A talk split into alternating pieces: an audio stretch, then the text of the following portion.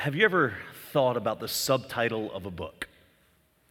In writing a book, authors are often required to come up with a, a subtitle. The title is catchy, and the subtitle succinctly explains what the book aims to do. What would your subtitle to Genesis be? Could be a story of God's faithfulness, certainly. Or we could call it sordid sins and the stories of treachery. I mean, that, that's what we've seen. And I've been convicted of both of these. M- mostly when I've tried to figure out why God would choose to be faithful when He knew the wickedness of people would define who they are. As you listen to this passage, Genesis 38 being read, it will come to you as no surprise that this passage, this sermon, is no different than the sermons that we've heard already. I don't know about you, but I, I, I, am a bit frustrated with all of these stories about people who I would want to have no association with. And I wonder, what does God want us to see in this? Well, I think our church is a little different than many places in that, that we deal with difficult things like these passages as they present themselves. We don't skip over or ignore parts of the Bible simply because they're uncomfortable to us. We preach God's entire word because it is infinitely valuable. We preach these kind of passages with fear and trembling, certainly because they're valuable to you and to me. You say, well, what does that mean? Well, for one thing, were you taught this as a child? Were you taught these stories in Genesis as a child? If you're like me, chances are you were not. You were taught about Abraham, Isaac, and Jacob, and they're heroes of the faith, and they accomplished wonderful things for the Lord. And then as an adult, you read this and you say, Whoo, these guys were not as nice as I thought they were.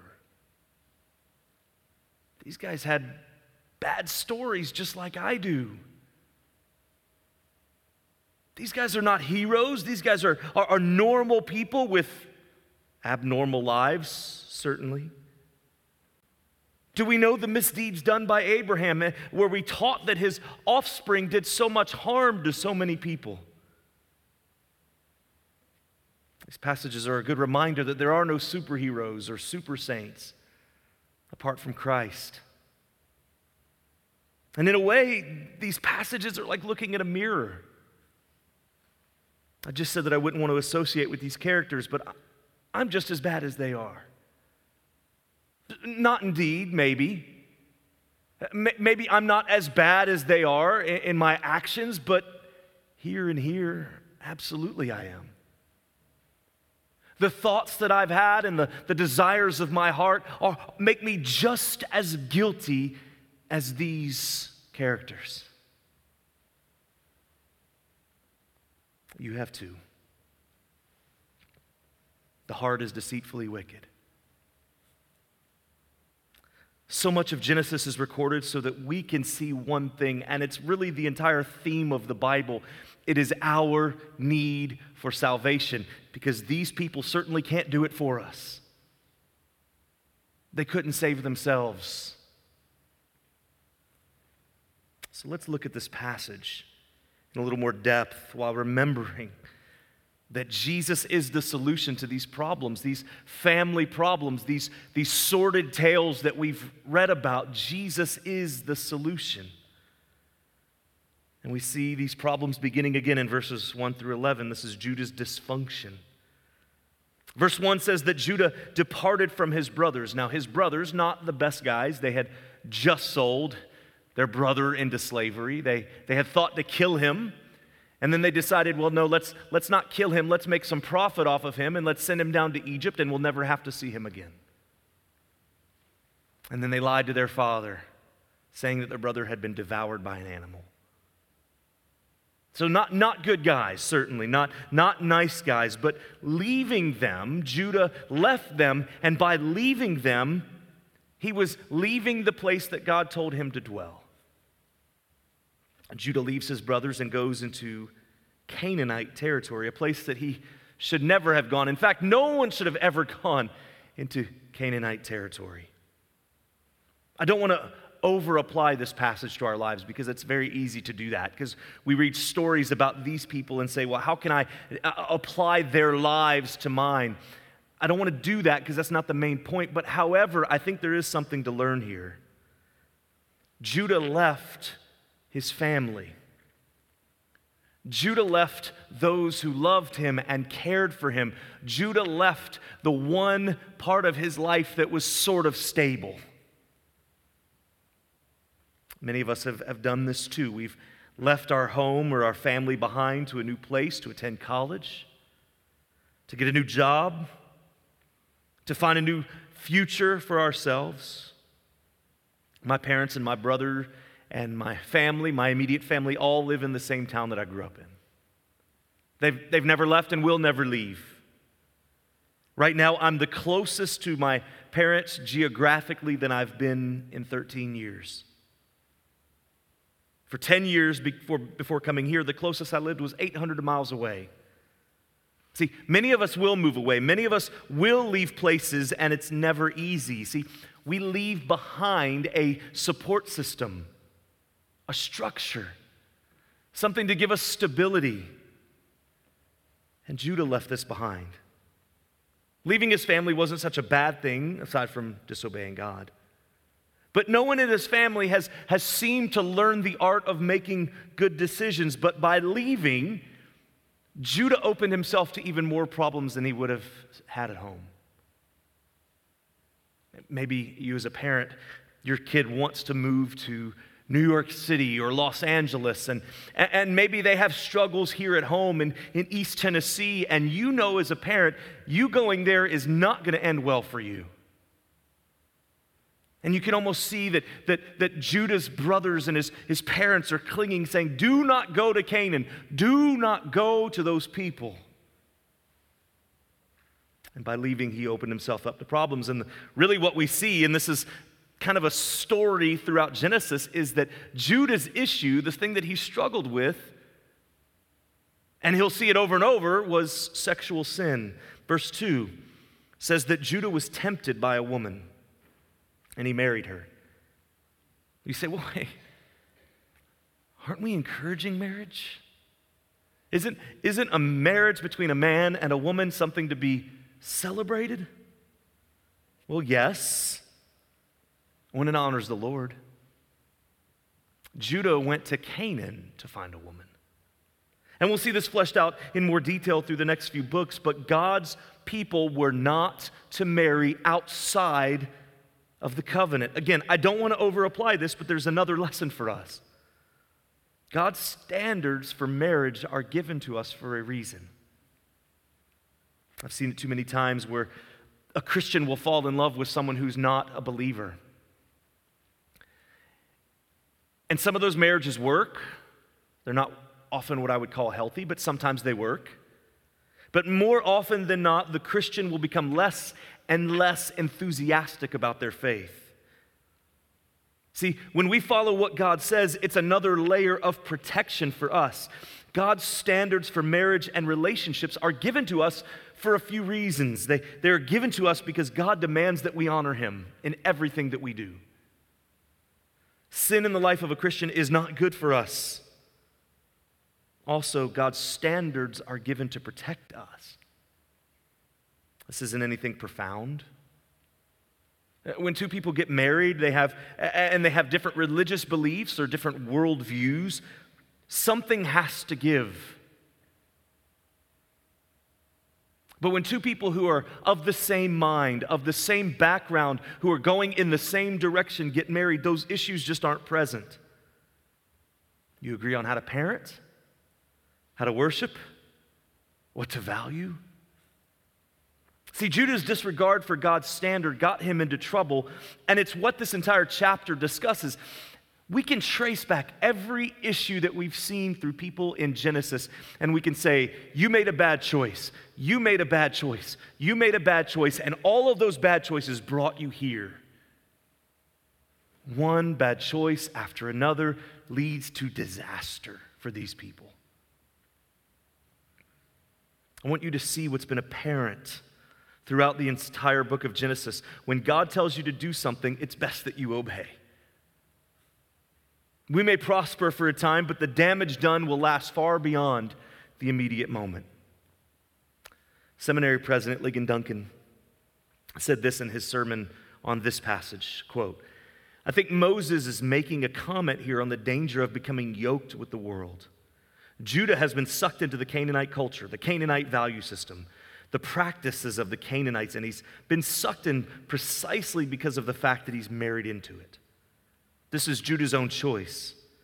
And I want to say that it's a tremendous warning to us. Anytime the Christian lives in a culture where we are accepted and where we are relatively at peace, we are in danger of being sucked into its prevailing system of values, especially when we intermarry with it. So Judah gets sucked into the system, this, this Canaanite, this wicked, this, this, this heathen system they're outside of the covenant. They, they do not belong to God. They do not worship the one true God. They are enemies of God. And Judah is drawn into this. Just as much as many of us at some point in our lives were drawn into things that we knew we shouldn't be doing. Maybe it's a relationship. Most of us, it's a relationship that we've had at some point where the, the feelings, the emotions, the, the, the, the lust pulled us into that direction to the point where we realized shouldn't be here, but man, I like it. And so Judah goes and he sees this woman and, and he's drawn to her and he takes her as his wife, and they have three sons together Ur, Onan, and Shelah. All three of these men will play prominent roles in Scripture all with arranged marriages at the center. Now, these arranged marriages don't happen today, at least not in Western culture, but in the ancient culture, this was practiced. So Judah found a wife, Tamar, for his oldest son, Ur. Verse 7 says, But, Er's, but Ur, Judah's firstborn, was evil in the sight of the Lord, so the Lord took his life. Moses is chosen not to include why he was evil. No details given, but we can assume maybe that it was idolatry. That was a common practice of the day. The wording leads us maybe into that direction. But either way, whatever Ur did was enough for God to strike him down. And you say, I'm struggling with that. Because the God that I worship, the, the, we sing the songs, You're a Good, Good Father, right? We, we, we think God, or we know that God is good. He, he's merciful, He's kind, He's just, He's love, and yet here we see God killing someone. What do we do? This is one of the problems that people have with this passage and, and, and many others that are found in the Bible. And I don't mean to be trite, but if our idea of God is an old man with a beard sitting on a cloud playing a harp, telling us constantly how great we are? Of course, this will bother us. We will be bothered when we see that God struck down Ur. He killed him. Now, there are other passages that deal with this God striking down the entire Canaanites. But the question remains if God is good, how can he kill someone? Someone say, well, God's a murderer then. Well, murder requires something, a taking a life outside of the law. So God cannot murder since God cannot be outside of his law. Uh, some would define murder more about the victim, someone who is innocent. And this is the argument that so many people make against the Christian faith is they say, how could God tell his people to go kill innocents, especially women and children? And this assumes, though, that there are innocent people. Whenever you can show me one innocent person from God's perspective, not from ours, but from God's perspective, then we'll have a conversation about this. But since God created everything, He has the sovereign right to do whatever He wants with His creation. I'll give you an example. I have two sons, and for many years they played Legos. They would build these, these intricate buildings and they would, they would keep building on and on to this. And, and, and at some point, as we all know, because parents need to walk barefoot on top of Lego pieces, the kids will tear those Legos down. They'll tear the creation apart, right? You built it, you tear it down. It's yours. But when the brother comes in and tears it down, well, we've got a problem then. Why? He didn't build it, he built it, he wrecked it. He's the only one who has the, the ability or the authority to wreck his creation. And we see this with God. God created everything. He has the right to do whatever He wants. And we know this from our own self. When God chooses that our time is up, our time is up. Whether we die of natural causes or we die in a car accident or we die from some other means, when our time is up, our time is up. God, if we believe that God is sovereign, if we believe that God has authority over his creation, we know that God has the authority over our birth and our death and everything in between. So Ur dies. He's wicked. God kills him. And then something very strange happens. Look at verse 8. Then Judah said to Onan, Have relations with your brother's wife and perform your duty as a brother in law to her, and raise up a child for your brother. This is not something that we do very often. I, I, joke, I've got family in West Virginia, and this is normal for them, but we don't look kindly on this, do we? This would be weird. There's nothing immoral or unethical necessarily about it, it's just not a normal practice today but it was then. And you may have not heard this term, but it's levirate marriage. It literally means marriage with the brother in law. It comes from the Latin word meaning a husband's brother. In the ancient world, if a man died and he was married and he did not father a son yet, the next brother in line who was unmarried would step in and fulfill those duties. And that would marry his wife, provide a, an heir, to provide a son. But here's the kicker that son that shares that man's DNA doesn't belong to him, he belongs to the deceased brother. What it means is that the firstborn gets first crack, he dies, the next son comes up, but the son still belongs to the firstborn. I know it's a little confusing, it's more fleshed out in Deuteronomy 25 if you want to study this. So in this story, Onan is the second son of Judah. So Judah had three sons. Ur dies. Onan now steps in and he becomes the husband to Tamar, getting ready to father a son with Tamar. But the son would belong to Ur. Strange, I know.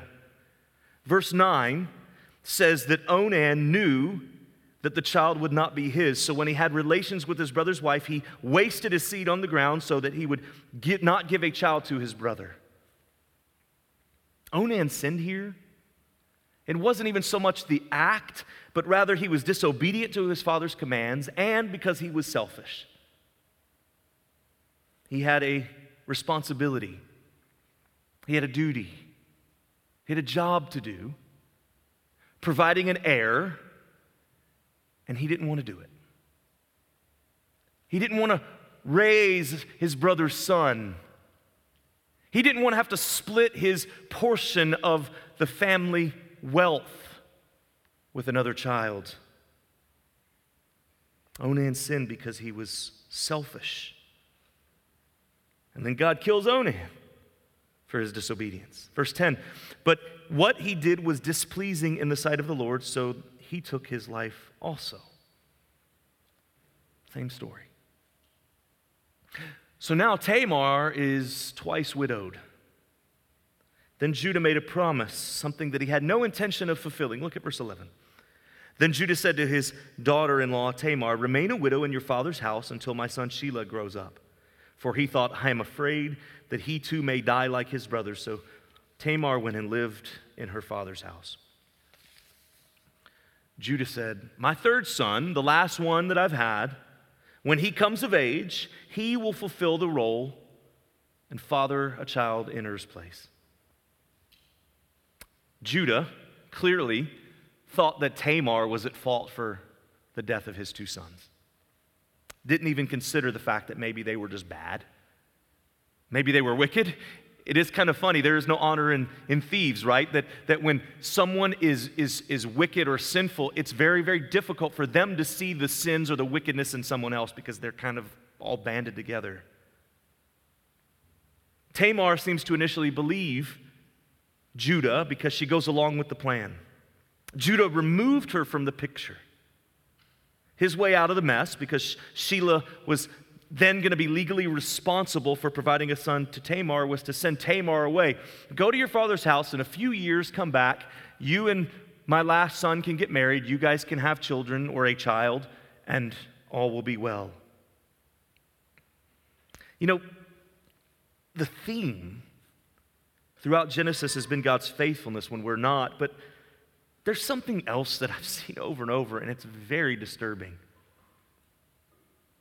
Is that these people that we're reading about seem to have absolutely no care for others. They don't respect one another. They're selfish. Onan's certainly not the, the first selfish person in here. They're, they don't have any respect for the dignity and value of other human beings. You see some slimy behavior. Not only did Judah trick Tamar bad enough, but he put her in a situation where she had no protection. He had absolutely no intention of providing his last son to her, and now she is twice widowed, no child, there's only one story for her at this point now in Judah's mind is to let her live the rest of her life and die as she is. So Tamar does what most people do. She hatches a plan to get what's rightfully hers. Put aside a Christian perspective for a moment. This would make an incredible movie.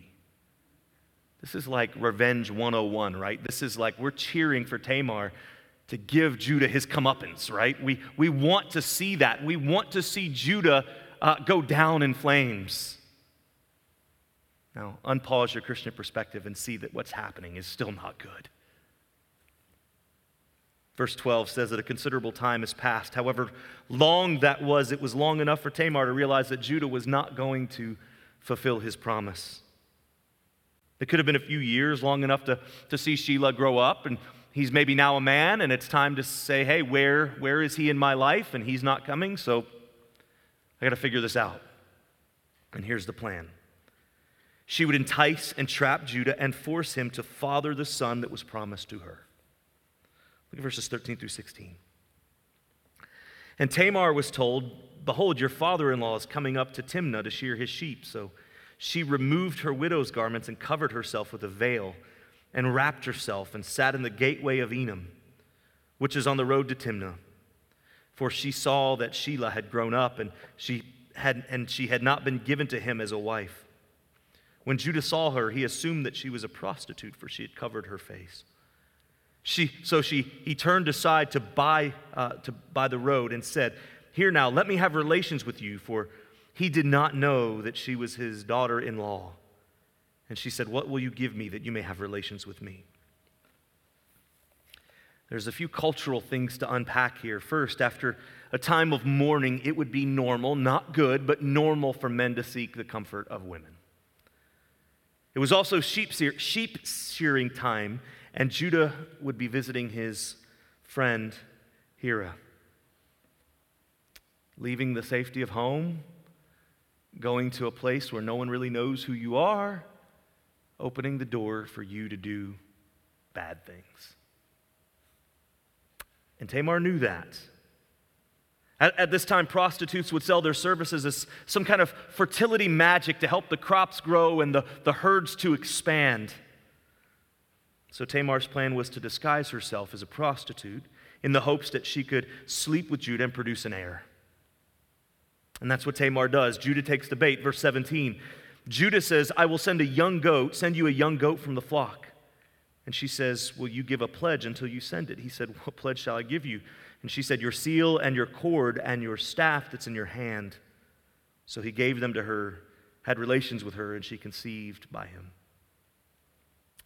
Judah doesn't give her the goat immediately because he doesn't have one. So he says, I'll give you the goat. And she says, Well, wait, I need proof that you're going to give it to me.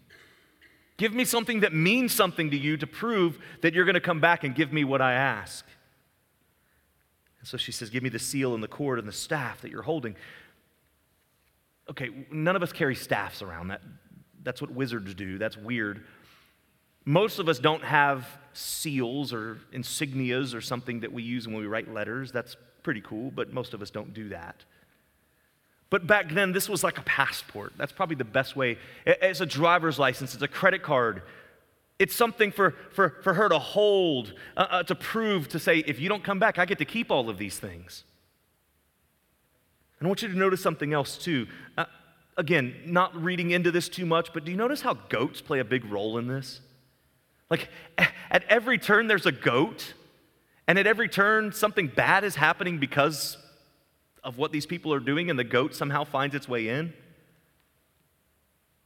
Well, anyway, after everything had finished, Judah leaves. And something happens that he didn't want to see her again. Maybe it's the guilt that he has, the, the, the guilt that's his conscience is, is, is aflame from, from what he had just done. Whatever his cause, he sends his friend to take the goat to Tamar. The friend arrives and says, I'm looking for the, the temple prostitute. Where is she? And they said, Well, there's no one like her here. When Judah heard this, he says, We got to keep this to ourselves. Maybe he was ashamed at what people in the community would think about him, that, that, that he had relations with a prostitute. Uh, uh, or maybe he, he was ashamed that he was outsmarted by a prostitute. Well, a few months later, everyone knows that Tamar is pregnant, but she had no husband. And so you can imagine the gossip mill is churning at this point. Wait, she's not married. She's got this bump. She's past the point where, where it's okay to, to ask her. We have all asked her. We know what she is. But she's not married. Did you see? Did you see Tamar? Oh, yeah. Saw her. See, many of you know what it's like to grow up and know people who were teenage or unmarried women who were pregnant. And, and you know what people do when they see that. They start talking. Hurtful gossip.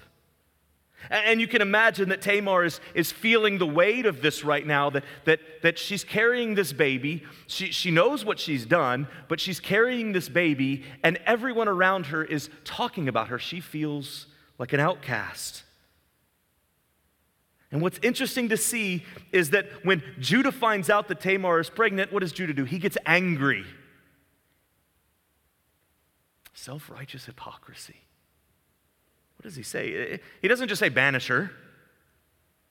He doesn't just say ignore her. He doesn't just say, uh, uh, you know, put a, a scarlet letter on her and, and move her along. No, he said, bring her out and let's burn her. Like zero to a 100 real quick. Why?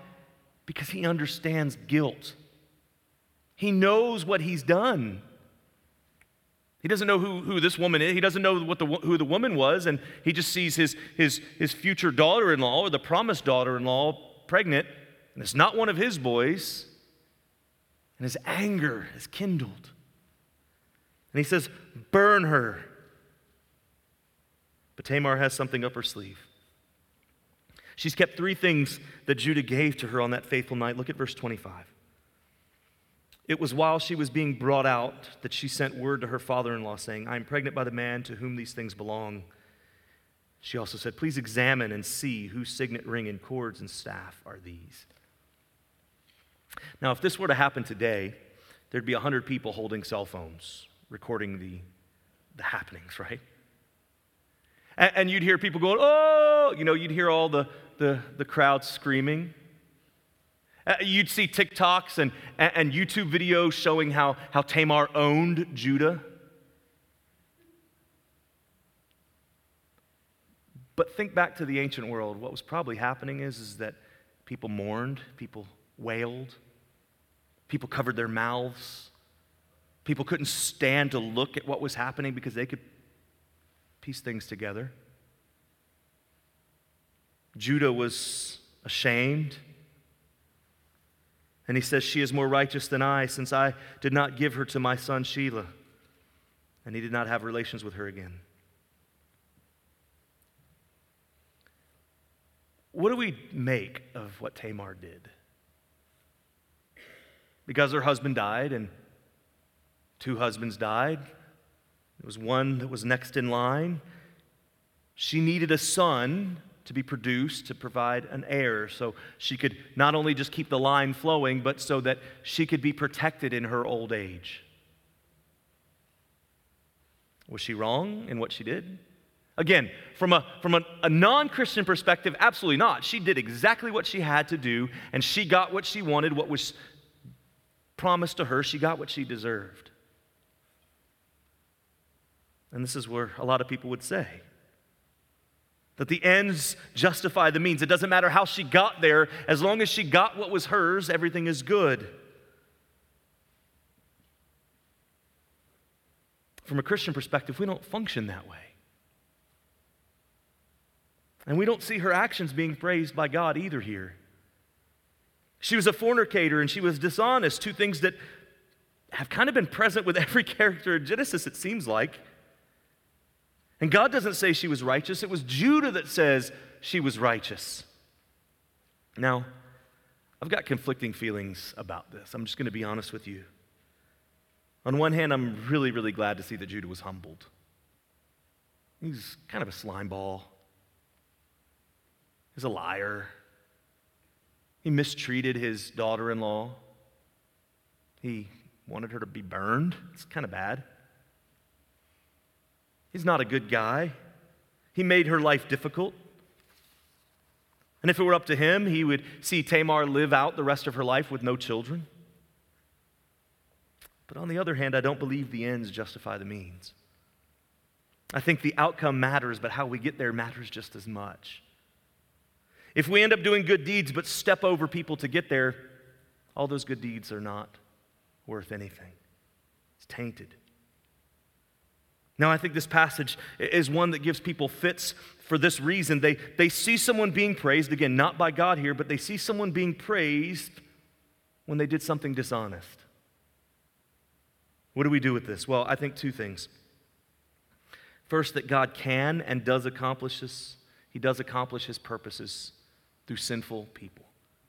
Again, we're seeing this over and over in Genesis. We've seen this through our own lives is that God can take tainted people, people who are uh, uh, wicked by all definition, enemies of God, and He can mold them, mold us into creatures that serve His purpose. He can take people who are enemies and make them family. We've seen this over and over. We've also seen that God cares for the mistreated. We've seen this again with, with Hagar, with Abraham, and, and we've, we've seen how God cared for her. And we see that even though Tamar does something that's not okay, that God still provides for her. She was abused, she was mistreated, she was the victim in this. And she did bad things, but God still saw had, how she had been victimized and gave her what she desperately wanted. And in fact, God gave her two. She had twin boys. When the first son was about to be born, he, uh, his hand came out, and uh, first, and the midwife tied a scarlet thread to identify him as firstborn, but he withdrew his hand. And the other brother was actually born first. The, the first boy to be born was named Perez, which means breach or breakthrough. The other son with the scarlet thread on his hand was named Zerah, which means rising. Now, you may think back to the other set of twins that are listed in Scripture. There's only two, as far as I can tell Jacob and Esau. And in both stories, the younger son achieves a more prominent role over the older son, which goes against the customs of the day, showing that God used uh, uh, uh things that the culture would have rejected the firstborn was always the most important, and God said, No, no, I'm going to flip this around. I'm going to use the weak instead of the strong. I'm going to use the second instead of the first. Now, there's more to this story, and, and there's more in terms of what it leads to. The book of Ruth closes with the genealogical record from Perez to David, and Matthew's gospel uses this record to show how it leads to Christ. This is not some insignificant story about people with messed up lives. And this leads me to my conclusion this morning, and I don't uh, I didn't think about this until I read a sermon from a, a, another pastor to help me understand and appreciate this. In Matthew 1, the genealogy of Christ, Tamar is the first woman listed. Do you know who else you see in there? Rahab, Ruth, Bathsheba, and Mary. Now, what do you think? Why don't you think that these women like Sarah and Rebecca and Leah and Rachel are listed? All four of the women listed before Mary were Gentiles. They were not part of the covenant. They were Gentiles. And, and what do you think God wants us to see here? That there is hope for the Gentiles.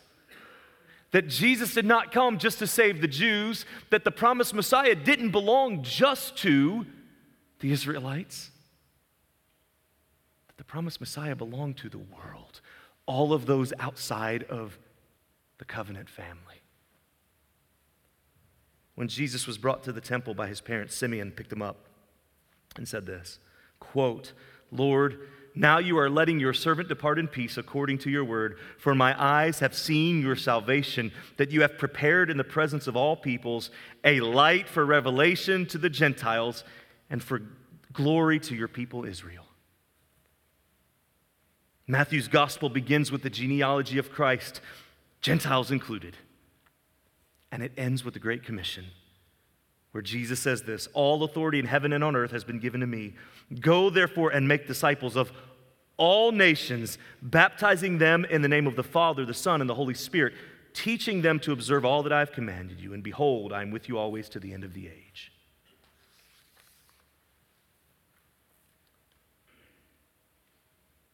Pull yourself out of modern day Western thought. Put yourself in some spot around the Mediterranean a few thousand years ago. You're not a Jew, you're a Gentile, and you come across the book of Genesis and you read this. And then you hear stories about this Jesus and you hear the stories that have been passed down uh, about his genealogy, about the, family history that he has. And, and, you start to hear names, and, and you're reading in Genesis, and you say, well, okay, not an Israelite, not an Israelite, not an Israelite, not an Israelite. Not only that, these four women, some of them have some interesting stories. And you're someone outside of the family, and you see, wait a minute, wait a minute. Jesus, this Messiah, this, this person that everyone was waiting for, has come. And it's not just to those people that he's come for, he's come for me. He's not just come to save the Jews, he's come to save everyone. He's come to save everyone who would put, put their faith and trust in Christ Jew, Gentile, everyone. This is John 3:16. We see for God so loved the world. When Jews would hear that, they would think that's offensive because God loved us. He didn't love the world, no.